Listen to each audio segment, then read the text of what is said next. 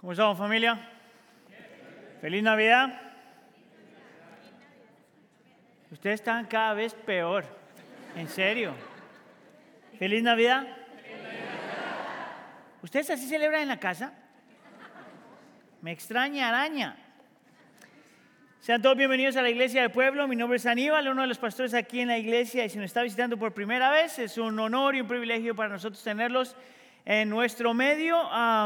Yo creo que si usted está visitando, esta es una muy buena época de estar con nosotros porque estamos celebrando la Navidad, estamos celebrando Adviento y ha sido parte de nuestra tradición como iglesia ya por varios años hablar de cuatro temas, cuatro anhelos que todos nosotros tenemos como seres humanos. Es el anhelo de la esperanza, el anhelo del amor, el anhelo del gozo y el anhelo de la paz. Entonces todos los años durante esta época hablamos de eso y la razón por la que hablamos de eso es porque Cristo vino a traer y a satisfacer esos anhelos, a, sanar nuestra sed por esperanza, amor, gozo y paz.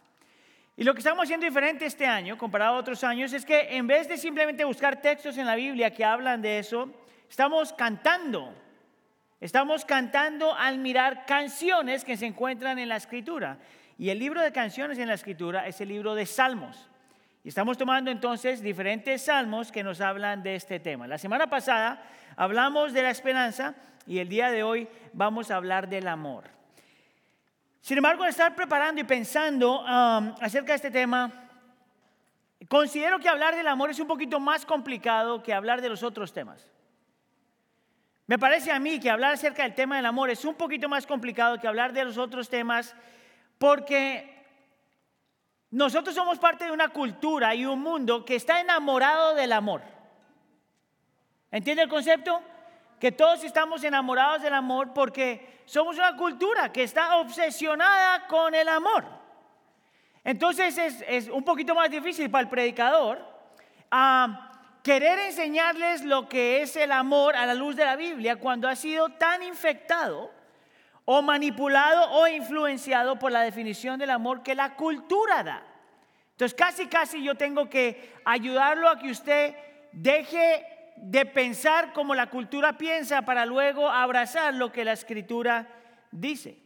Ahora, ¿por qué digo que nosotros hemos sido influenciados por acerca de la definición de amor en la cultura? Es porque usted mire, 75% de las canciones más populares en este año son todas acerca del amor.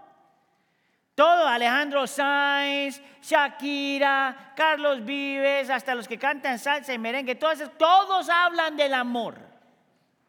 Y si eso no es verdad, entonces tienes que mirar, por ejemplo, las películas o aún más las novelas, que por el nombre mismo te dice novelas.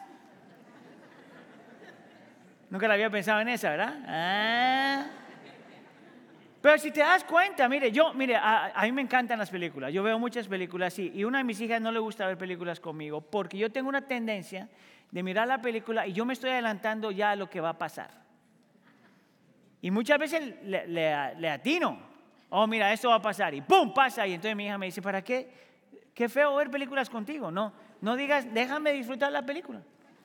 Pero ¿sabes qué cosas yo puedo ver? Y yo siempre sé lo que va a pasar las novelas. Porque es la misma narrativa, es la misma historia con diferente gente. Siempre encuentras una mujer que es bien bonita, que se enamora de un hombre que es bien bonito, que los dos tienen los, los dientes supremamente blancos y que se enamoran, se desamoran, se vuelven a amar, siempre hay un enemigo, siempre se meten y al final terminan felices para siempre. Y para los que están viendo esa clase de cosas constantemente y escuchando esa clase de cosas constantemente, por supuesto es supremamente fácil nosotros tener una definición del amor que es completamente contraria a lo que la escritura dice. Ahora, ¿qué si yo te digo? Escuche aquí. Que parte de la razón por la que nosotros tenemos la tendencia a estar enamorados del amor es porque nosotros fuimos creados para estar enamorados del amor. Ya. Está, romántica la situación. Te digo por qué. Eh, mire, el razonamiento en realidad es súper simple. El Dios que nosotros oramos, dice Juan, que es el Dios de amor. Dios es amor. Amén. Ok. Y si nosotros hemos sido creados a la imagen de Dios, Entonces, por naturaleza, hay algo en nosotros que quiere amar, porque el Dios del cual nosotros venimos es un Dios de amor. Por lo tanto, es lo más normal, lo más normal nosotros querer amor y recibir amor. Ese no es el problema.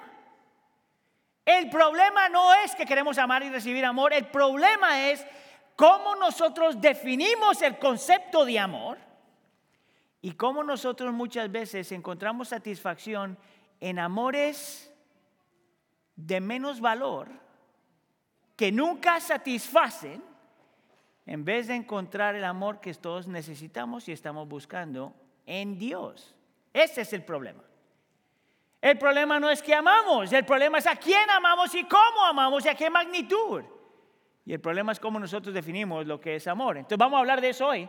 Y vamos a hacer tres preguntas, como dice la semana pasada. Vamos a hacer la pregunta de qué es el amor, por qué el amor y por qué Adviento, qué relación tiene eso con lo que estamos celebrando en esta época. Para esto entonces vamos a mirar un salmo, el Salmo 100. ¿Está conmigo? Le voy a pedir entonces que por favor se ponga de pie para la lectura de la escritura.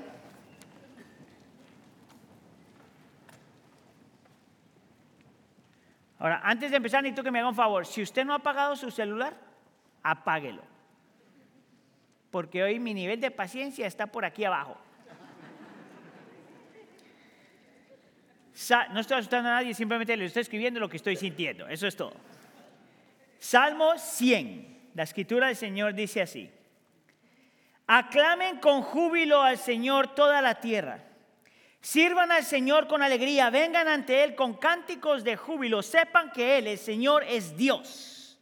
Él nos hizo y no a nosotros mismos. Pueblo suyo somos y ovejas de su prado. Entren por sus puertas con acción de gracias y a sus atrios con alabanza. Denle gracias, bendigan su nombre, porque el Señor es bueno, para siempre su misericordia y su fidelidad por todas las generaciones. Esta es la palabra del Señor. Se pueden sentar. Este es un salmo bien interesante porque a primera instancia no pareciera que fuera un salmo que habla del amor.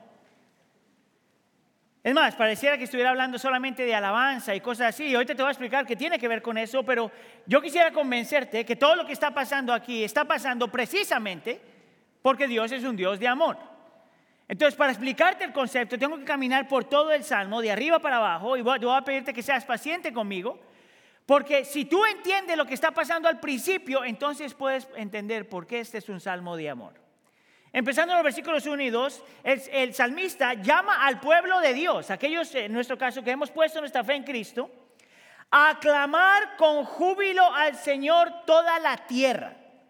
Versículo 2, a servir al Señor con alegría, vengan ante Él con cánticos de júbilo.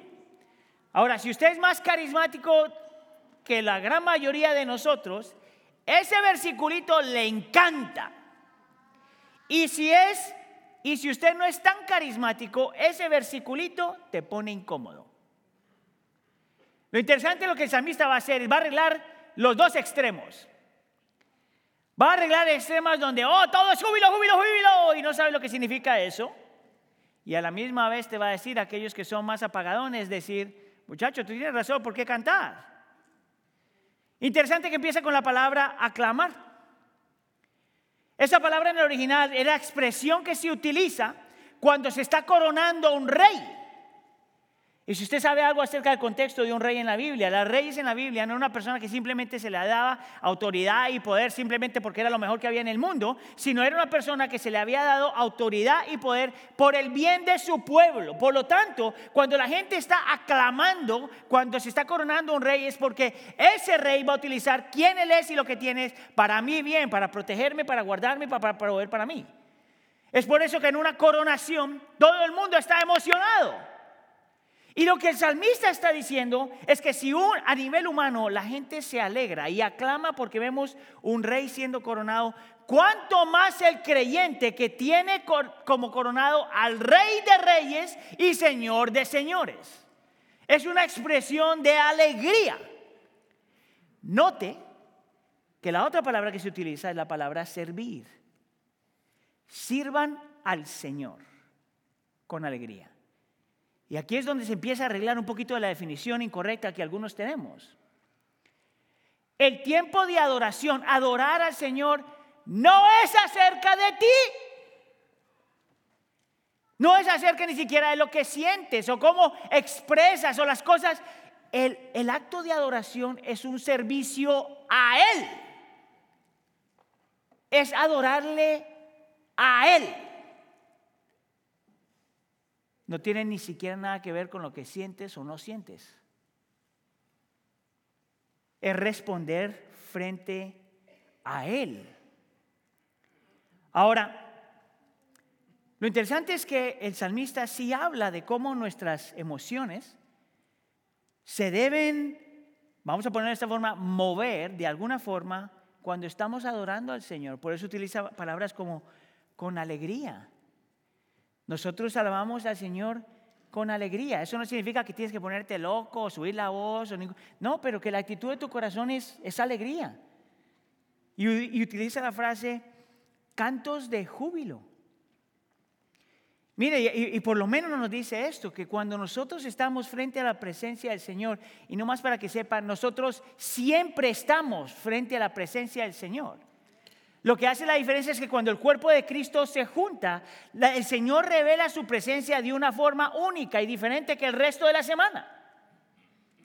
Pero note que cuando el Señor está en medio de su pueblo, nosotros no estamos invitando al Señor que venga. Señor, invitamos tu presencia. De que, no, no, no, no, amén, no, es la presencia del Señor, ya siempre está ahí. Disculpe que la corrija.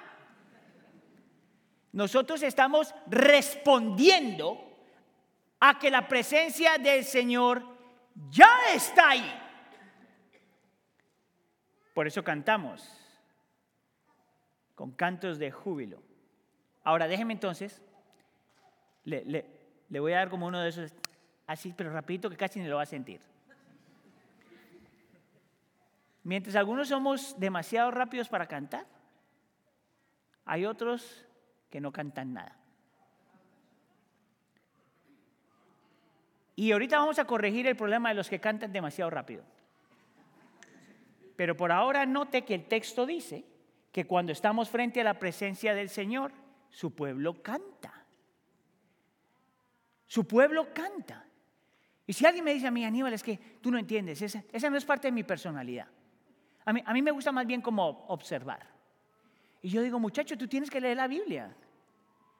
No hay nadie en toda la escritura, nadie en toda la escritura que está frente a la presencia de, del Dios santo, poderoso y eterno y simplemente observa. Tú solamente tienes dos opciones. Todas las personas en la Biblia solamente tienen dos opciones frente a la presencia del Señor. Escucha acá. O corres y te escondes o adoras. Pero no puedes solamente observar. Miren, como pastor que predica en tres diferentes servicios aquí todos los domingos y en dos diferentes culturas, yo puedo ver la diferencia. Yo puedo ver cómo hay y hay algo que es en común, es que siempre en los servicios hay diferente gente, hay gente que simplemente no le gusta cantar. Mire, hay una razón por la que nosotros contratamos los expertos, porque ellos sí cantan bien y cantan duro para que los que no cantamos bien no se escuche tanto. Pero acuérdense también que nuestra voz va por medio de la, de la sangre de Cristo. Entonces, el Señor escucha nuestra oración, pero increíblemente hermoso. Lo que no es una opción es no cantar. Porque no hay nadie en la escritura que se para frente a la presencia del Señor y no es movido en adoración. Ok, ahora lo interesante es que parece ser como que el salmista está hablando a todos nosotros que como buenos latinos somos más emocionales. Y nosotros diríamos, mire, el salmista tenía que ser latino. Canta con alegría, con júbilo, gloria a Dios, amén, para arriba y para abajo. ¿Qué si yo te digo? Que es posible cantar y adorar al Señor, que es el producto de tu propia imaginación no al Dios de la Biblia. Ah, vio que se puso buena la cosa. Porque el Salmo nos va a decir que no solamente nosotros cantamos con las emociones, pero que cantamos con entendimiento, iglesia. ¿Sabes de dónde sale eso? Del versículo 3. La primera palabrita. Sepan que Él, el Señor, es Dios. Esa palabrita saber es conocer, entender. Y te dice que el prerequisito para que una persona adore al Señor bien, tiene que conocerlo. Que nosotros no solamente estamos cantando con las emociones, nosotros estamos cantando con el entendimiento. Mire, yo, yo tengo un problemazo grandísimo con la gente, con, la gente que, que, se mete en la oración y ni siquiera todavía hemos dicho nada. ¡Run! ¡Ah, alabado! O sea, muchacho, no has dicho nada. Nosotros cantamos con las emociones, pero cantamos también con el entendimiento. Y es porque cantamos con el entendimiento que entonces nuestras emociones son afectadas. ¿Está conmigo? ¿Ves cómo el salmista está corrigiendo dos problemas? Cantar solo con la emoción sin la mente o cantar solo con la mente como si la emoción no existiera. La Biblia nos trae las dos cosas juntas y nos dice, nosotros necesitamos cantar con la, con la mente porque si no estamos adorando al Dios de nuestra propia imaginación, pero también cuando estamos adorando al Dios de la Biblia, nuestras emociones se tienen que meter. Eso no lo puedes fabricar, eso no lo puedes... Es simplemente, eh, es imposible, iglesia, es imposible para alguien estar parado frente, vamos a poner esa forma, estar parado frente a este Dios que es santo, puro, perfecto, eterno, magnificente, omnisciente, omnipresente, lleno de gracia, lleno de gloria, lleno de misericordia, tener el Dios eterno frente a ti y estar diciendo, no pasa nada. eso no tiene sentido. Posiblemente la razón por la que nosotros no somos prontos para adorar, posiblemente, es porque no lo conocemos. Yo le pedí que por favor apagara el teléfono. Ahora, lo interesante es que el Salmo no solamente nos va a decir cómo cantar, pero nos va a dar una razón clara de por qué cantar. Y es bien interesante porque los eruditos miran este salmo y te muestran el corazón del salmo es el versículo 3. El epicentro del salmo es el versículo 3. Mira lo que dice ahí, sepan que Él, conozcan a Él, el Señor es Dios. Él nos hizo y no a nosotros mismos. Pueblo suyo somos y ovejas de su prado. Y hay un erudito que se llama D.A. Carson, es un erudito canadiense, eh, un scholar, alguien que estudia la Biblia, y él, él explica de cómo este versículo es central y todo lo demás tiene que ver con este versículo. Y te está diciendo que la razón no solamente adoramos por quien Dios es, no solamente adoramos por las cosas que Él hace, no solamente adoramos porque se lo merece, es un acto de servicio, pero adoramos al Señor porque ese Dios no solamente nos creó, pero nos ha hecho suyos.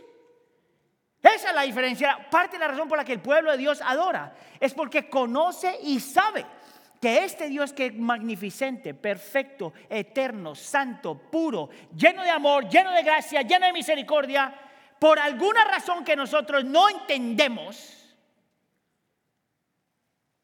nos hizo suyos. Miren, una cosa que usted ha escuchado a mí si ha estado en la iglesia por bastante tiempo es que cuando la Biblia dice que usted es una oveja, eso no es una cosa positiva. Eso no es un complemento. Eso no es un halago. Cuando la Biblia te dice, complemento no es la palabra, eso es en inglés, complement.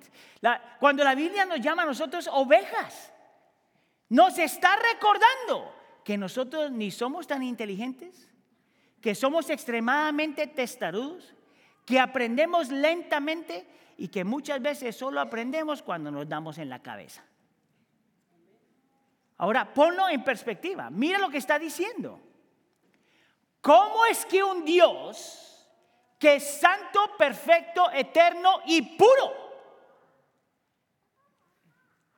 Quisiera que una oveja como yo, o como tú, estuviera con Él. Eso no tiene ningún sentido. Nuestro problema es que nosotros se nos olvida que somos ovejas. Es más, algunos de nosotros tenemos complejo de leones. Y se te olvida que solo tú eres una, una ovejita. Ahora, ¿por qué eso es tan importante en este salmo? Porque solamente las ovejas aprenden a apreciar a un Dios que nos ha hecho de Él cuando somos ovejas. Es por eso que el siguiente versículo habla de la gratitud. Versículo 4. Entre en sus puertas con acción de gracias y en sus atrios con alabanza. Denle gracias, bendigan su nombre. ¿Por qué hacer énfasis en dar gracias? Porque nosotros sabemos que la única razón por la que el Señor nos escogió, nos creó y nos llamó a Él y nos hace suyos es simplemente porque Él quería. No porque nosotros ni lo merecíamos ni lo estábamos buscando, porque una oveja no sabe ni siquiera lo que necesita. Nosotros oramos por quien Dios es. Nosotros oramos como respuesta de conocerlo. Nosotros oramos porque nos creó a nosotros y nosotros oramos porque nos ha hecho suyos. La pregunta que tú te tienes que hacer, si por favor me ayudan ahí, la pregunta que tú te tienes que hacer es esta. ¿Qué tiene que ver eso con amor? ¿Qué tiene que ver eso con amor? Esa es una muy buena pregunta. Escucha acá.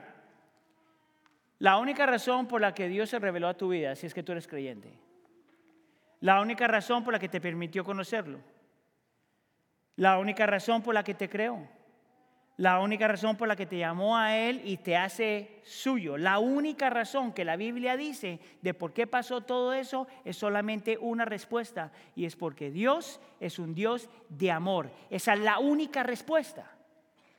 Tú no te lo ganaste, tú no lo buscaste, es simplemente porque Dios es un Dios de amor. ¿Dónde eso aparece en el, en el texto? En el versículo 5. Dice, porque el Señor es bueno, para siempre es su misericordia y su fidelidad por todas las generaciones. Y alguien pregunta, Aníbal, ahí ni siquiera se utiliza la palabra amor. Claro que se utiliza, lo único que se utiliza una de las traducciones, la palabra misericordia en el texto, esa es la palabra en original gesed. Diga conmigo gesed, que es la palabra de amor. Es más, todos los eruditos dicen lo mismo. La palabra más importante en el texto, en el versículo 5, es la palabra misericordia, amor o gesed. Y todas las demás palabras o los conceptos que están alrededor de esa palabra explican cómo funciona el amor de Dios.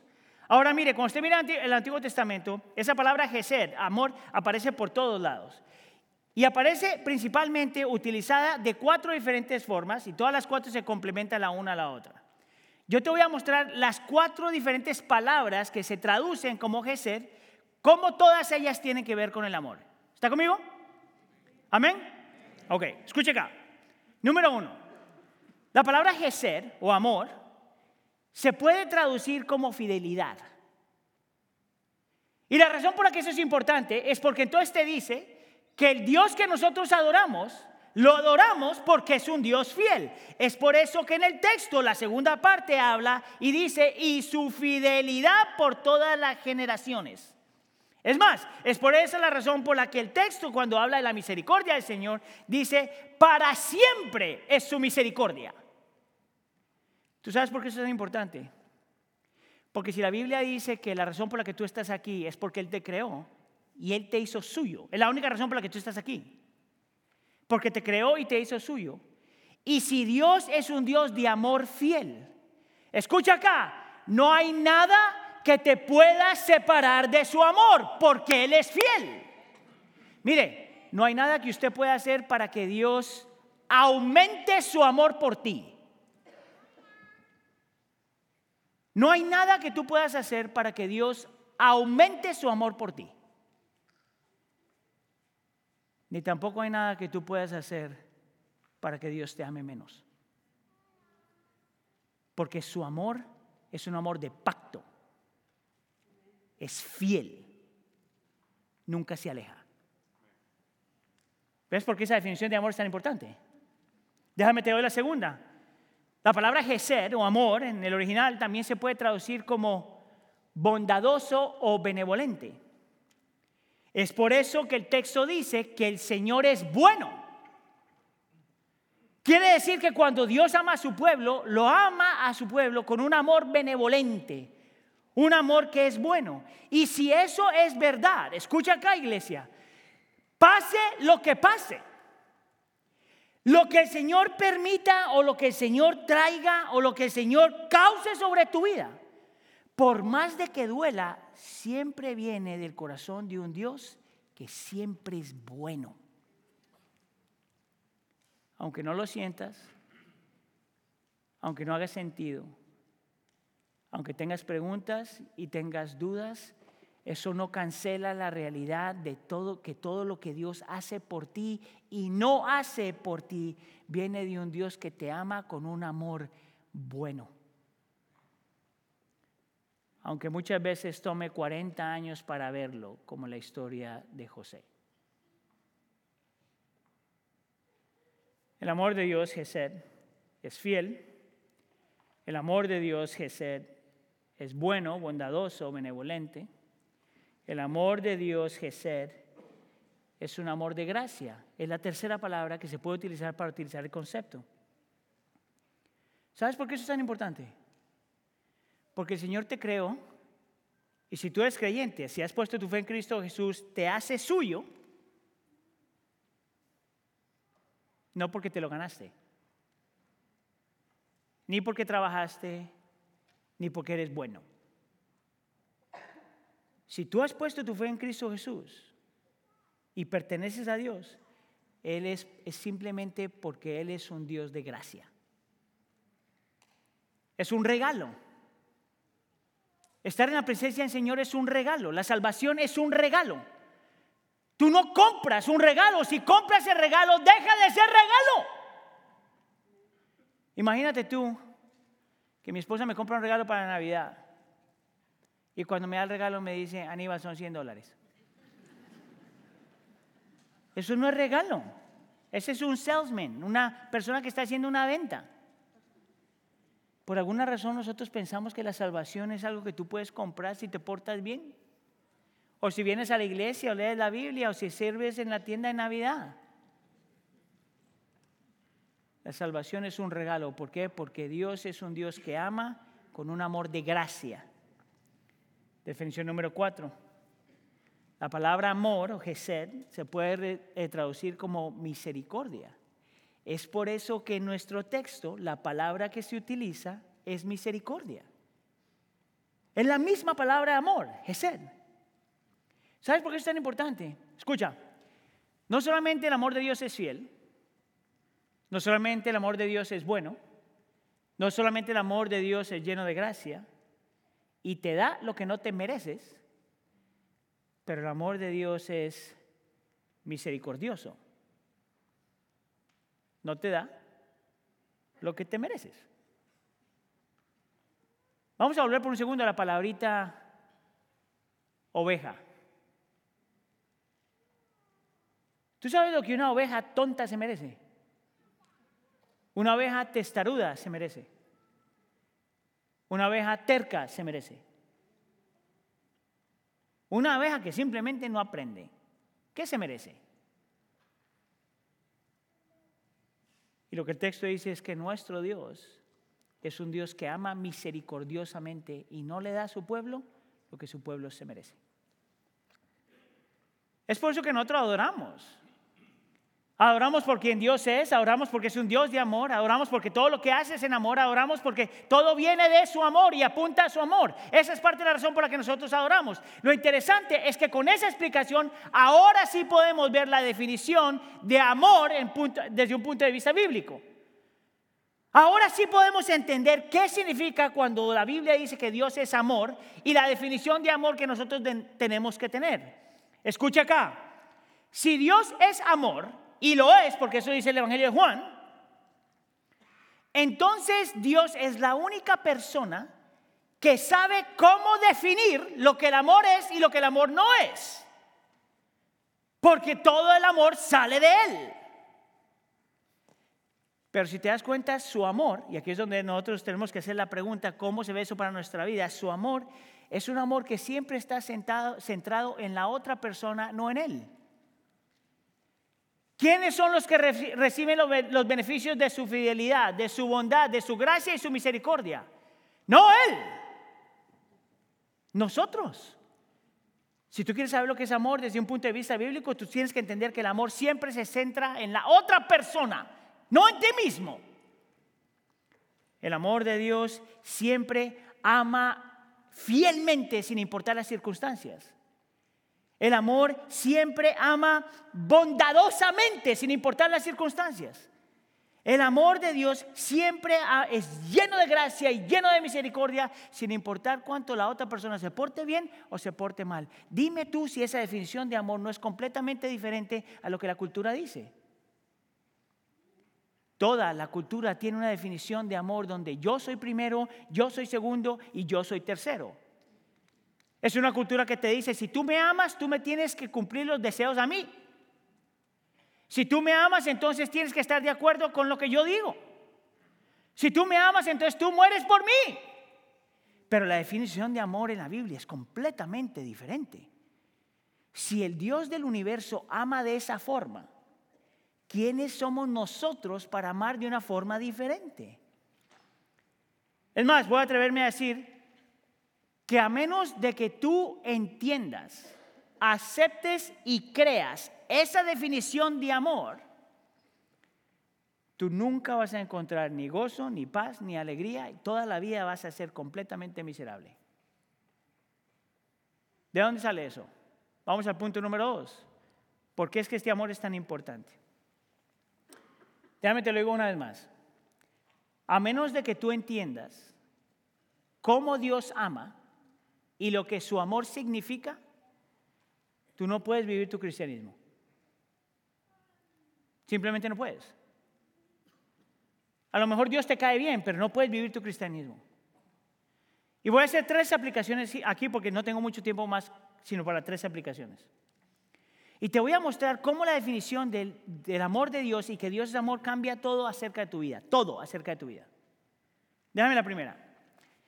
Si Dios es amor, y todo lo que hace Él es en amor y porque es amor. Entonces, sin importar lo que pase en tu vida, siempre tienes una razón de por qué confiar en su corazón. Siempre. Mira, te lo voy a poner de esta forma. El Nuevo Testamento utiliza tres imágenes. Bueno, la Biblia utiliza muchas imágenes para describir el carácter de Dios. Pero hay tres que se utilizan frecuentemente en la Biblia, que es que Dios es un alfarero, que Dios es pastor y que Dios es padre. Amén. Interesante que cuando tú tomas esas tres, te das cuenta de cómo el amor de Dios funciona. Por ejemplo, si Dios es un alfarero, si usted ha visto alguna vez un alfarero, una persona a la que toma ah, barro y lo pone una cosa y le empieza a girar y le tiene, la está moldeando. Interesante porque describe a Dios un alfarero que está forjando algo. Está poniendo presión, está cortando, está modificando, está haciendo lo que tiene que hacer para que esto que está dañado o que no tiene figura tenga una figura que al fin y al cabo se vea hermosa. Y si eso es verdad, entonces lo que la escritura te dice es que Dios como un alfarero hace eso con su pueblo. Te pone y te moldea. Y eso duele. ¿Sabes por qué el amor de Dios es tan importante en ese momento? Porque me ayuda a reconocer que aunque me duele, Dios está haciendo lo que está haciendo porque me ama. Que a pesar de que está presionando y cortando y removiendo, lo está haciendo porque tiene un propósito el cual incluye su amor. Oh, para nosotros no nos gusta ese amor. Pero ese amor es necesario. Mira la otra imagen. Un pastor. La responsabilidad del pastor en el Antiguo Testamento era siempre la misma. El de guiar, proteger, defender y proveer. Siempre, todos los pastores. Y luego en el Nuevo Testamento lo mismo. Eh, proteger, guiar, defender y proveer. Todos los pastores.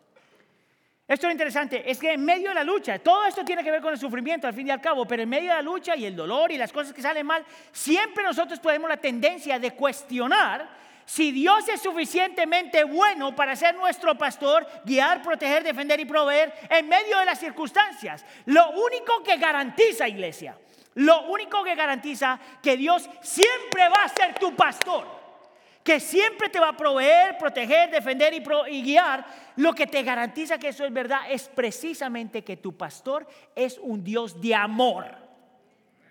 En su tiempo, como Él quiera y cuando Él quiera, pero lo va a hacer. Porque no solamente es un pastor, es un pastor que sabe amar Mira, y la tercera, y la tercera ilustración o metáfora que la Biblia utiliza es de Dios como Padre. Ahora mire, si usted tuvo una relación súper dañada con sus papás, a lo mejor eso no tiene mucho sentido. Y es por eso que yo prefiero utilizar aquí una ilustración para mostrarte lo que un padre amoroso hace. Porque si podemos ver a un padre amoroso, entonces podemos transferir ese concepto al corazón de Dios como padre. Mire, a mí toda la vida yo jugué, toda la vida jugué eh, fútbol, toda la vida, de chiquito hasta como a los 30 y algo de años. Y yo noté a, pasar los años que yo disfrutaba jugar, lo que yo nunca aprendí a disfrutar fue a correr. Yo detesto correr, detesto hacer bicicleta, cualquier cosa que me haga sudar, yo detesto. Lo que me gustaba a mí era jugar. Patear la bola, pegarle un petal a alguien, todo eso, eso yo lo disfrutaba. Pero entonces ahora, a mi edad, para mí, cuidarme la salud corriendo, haciendo cardio, que se llama, eso, eso a mí no me interesa. Y sin embargo lo tengo que hacer. ¿Por qué? Porque no me quiero morir mañana. Eso es todo. Tengo familia, tengo esposa, tengo una iglesia, cosas que hacer. Entonces yo he descubierto que la única forma que yo puedo ejercer el cardio es a correr o a hacer bicicleta, es cuando distraigo mi mente. Entonces me pongo algo aquí para escuchar, un sermón, una canción, lo que sea. Yo escucho aquí o veo algo. Y al estar pensando en, preparar este sermón, me, di cuenta. Entonces yo lo que hago es, hago, muchas veces cuando estoy en el gym, abro el Netflix y pongo la primera película que aparece ahí, porque lo único que quiero es distraerme. Y noté que en los últimos dos meses hubieron dos películas que tenían que ver con un padre, con sus hijas.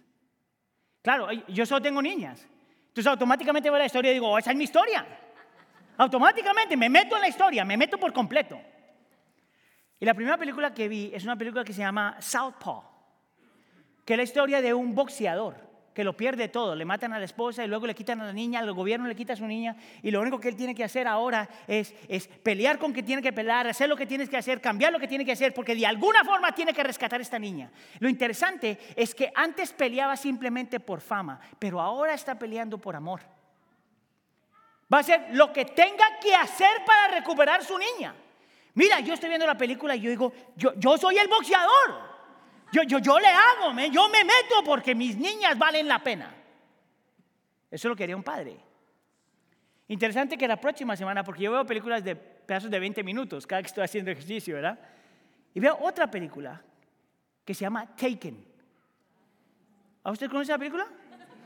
Qué vergüenza. ¿Ustedes ven esa película? En inglés tiene una traducción, en español tiene una traducción que no tiene nada que ver con la realidad. Se llama Búsqueda implacable. Dime tú si tiene sentido con Taken.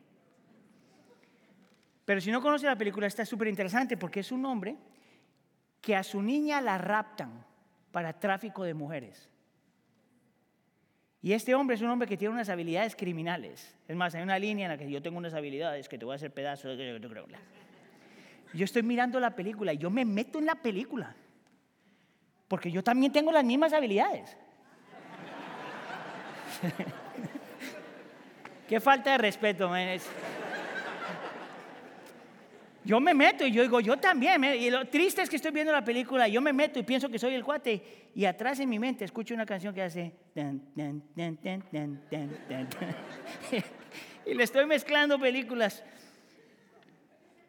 Pero al final de la película tú ves a este hombre que hace lo que tenga que hacer y rescata a la niña. Escuche acá. Obviamente es, películas malísimas, no más para que sepan. Pero hay algo de verdad. Que como padres o padres de familia, nosotros sí haríamos cosas que no tienen sentido por rescatar a nuestros hijos. ¿Amén? ¿Cuántos de ustedes son padres? ¿Cuántos de ustedes harían cosas increíbles por sus hijos? ¿Quiénes no quieren a sus hijos para por usted? Y yo estoy pensando, allá se le un poquito, se, le, rieron un poquito más extra, tienen, problemas allá. Ah, y yo estoy ahí haciendo esto y me cae así. Y digo, si nosotros que somos ovejas podemos amar a nuestros hijos así, ¿cuánto más nuestro Padre que está en el cielo, que lo hizo todo por ti? Todo por ti. Es más, al final de la película, Taken, ah, él había prometido a la niña que le iba a recoger, la, iba a encontrar, le iba a rescatar. Y al final rescata y lo primero que la niña le dice es, viniste. You came as you said that you will come. Y dijo, sí, yo te dije que iba a venir. Y estoy pensando en la Navidad. Y eso es lo mismo que diría, eso es lo mismo que diría el Padre. Tú como veas, yo vuelvo. Yo voy. Y yo vine en Cristo Jesús. El saber que nosotros tenemos un Dios que ama de esa forma nos da una seguridad increíble sin importar las circunstancias, que nuestro Dios que nos va a moldear, que nuestro Dios que es pastor y que nuestro Dios que es padre va a hacer lo que tiene que hacer. ¿Por qué? Porque es un Dios de amor. Esta definición del amor de Dios cambia toda la forma en que tú vives tu vida.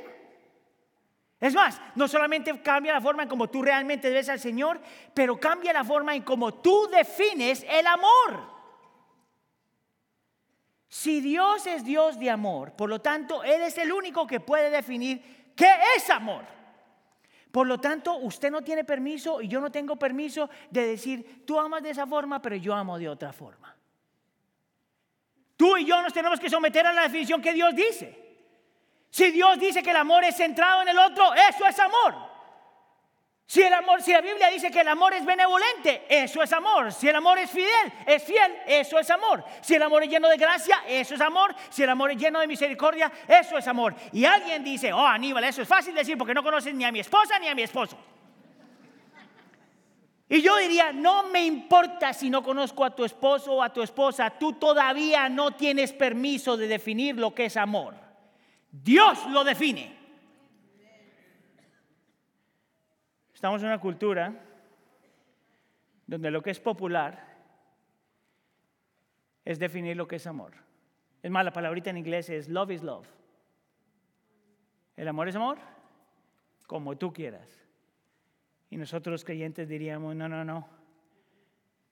El amor es lo que Dios dice que es amor. ¿Está conmigo? Cambia no solamente la forma en que ves a Dios, cambia nomás la forma, cambia la forma en cómo tú defines lo que es el amor y lo que es no el amor. Y por último, cambia o debe cambiar dónde tú buscas amor y qué esperas del amor de los demás. ¿Tú sabes cuál es un problema? Aún dentro de la iglesia del Señor. Esto pasa todo el tiempo dentro de la iglesia del Señor.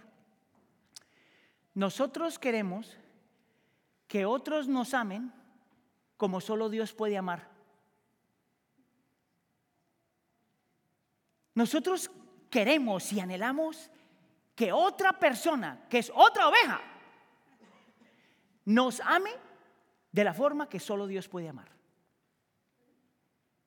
Oh, soñamos con la pareja perfecta, la que nos ame fielmente, nunca falle, que nos ame siempre bondadosamente, que haga todo lo mejor para mí, que siempre sea un amor de gracia, que siempre sea un amor de misericordia, y estás buscando en otra persona lo que solo Dios te puede dar. Y como somos ovejas, y no nos cae el 20, cuando no conseguimos esa clase de amor en la otra persona, entonces queremos forzar a la otra persona que nos dé lo que no nos puede dar. No, esa es la razón por qué hay problemas en el matrimonio, en la amistad, en la relación con nuestros hijos, con nuestros amigos. Buscando en una ovejita el amor que solamente Dios puede dar. Escucha acá. Y no solamente lo estamos buscando en personas que no nos lo puede dar, pero porque no estamos llenos del amor de la persona que sí nos lo puede dar, tampoco sabemos cómo amar.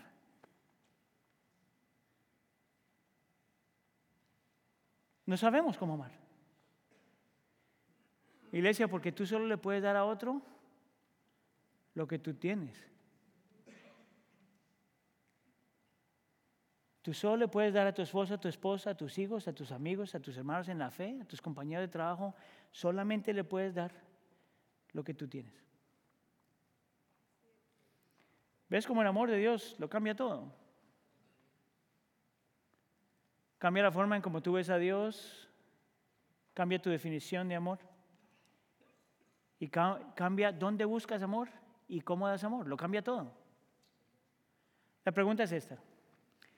¿Puede alguien realmente abrazar el amor de Dios de tal forma que podemos confiar en Él, que dejamos que Él defina lo que el amor es y que dejamos de buscar en otros lo que solamente Él nos da? ¿Podemos hacer eso?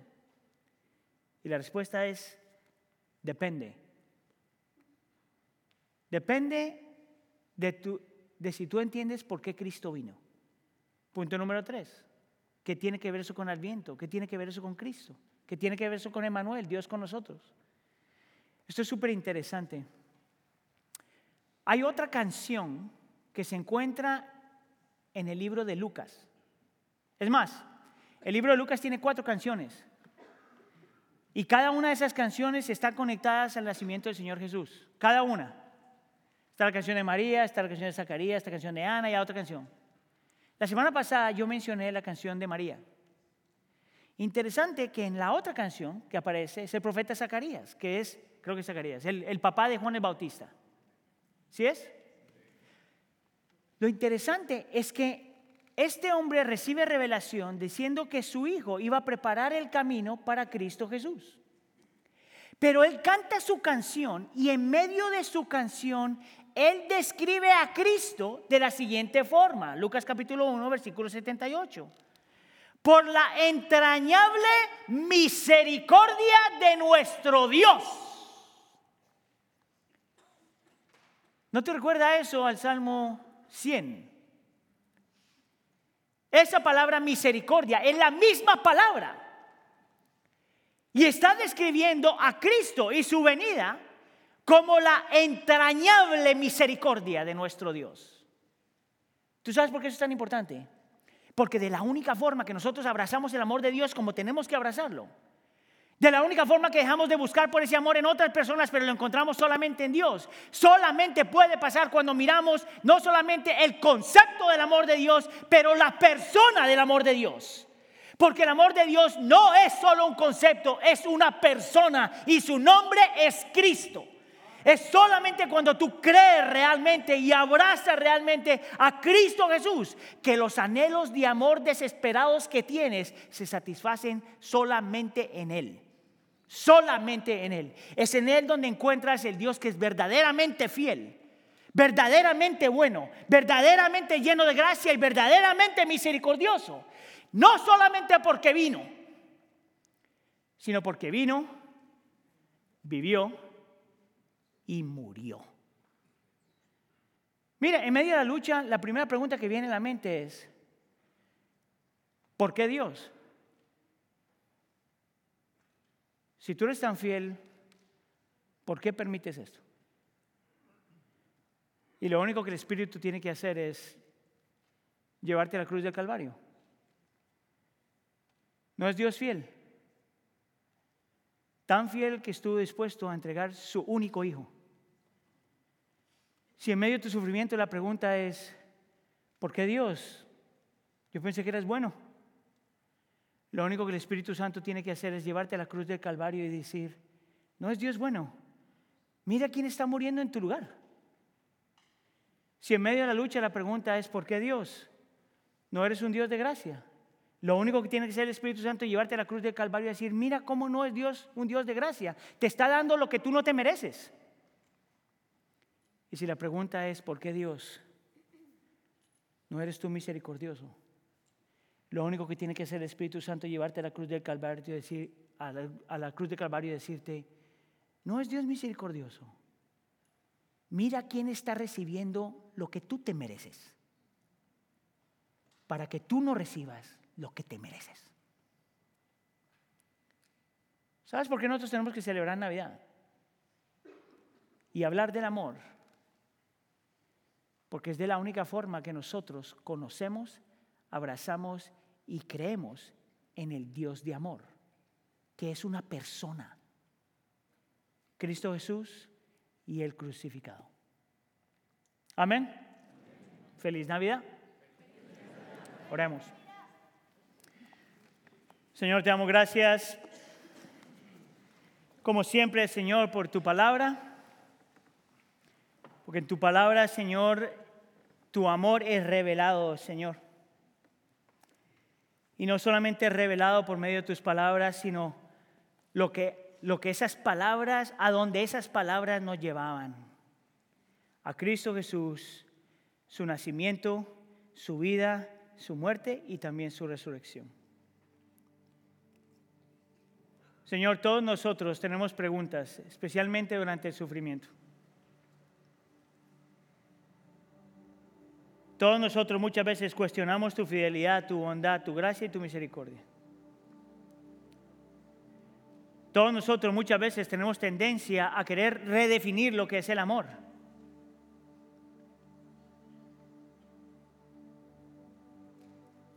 Todos nosotros muchas veces Estamos buscando en otras personas lo que solamente tú nos puedes dar.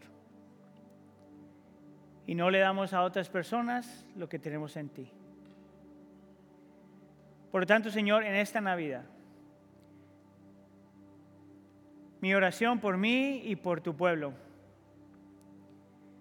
es que podamos una vez más encontrar en Cristo Jesús al Dios de amor que es fiel, que es bueno, que es lleno de gracia y lleno de misericordia.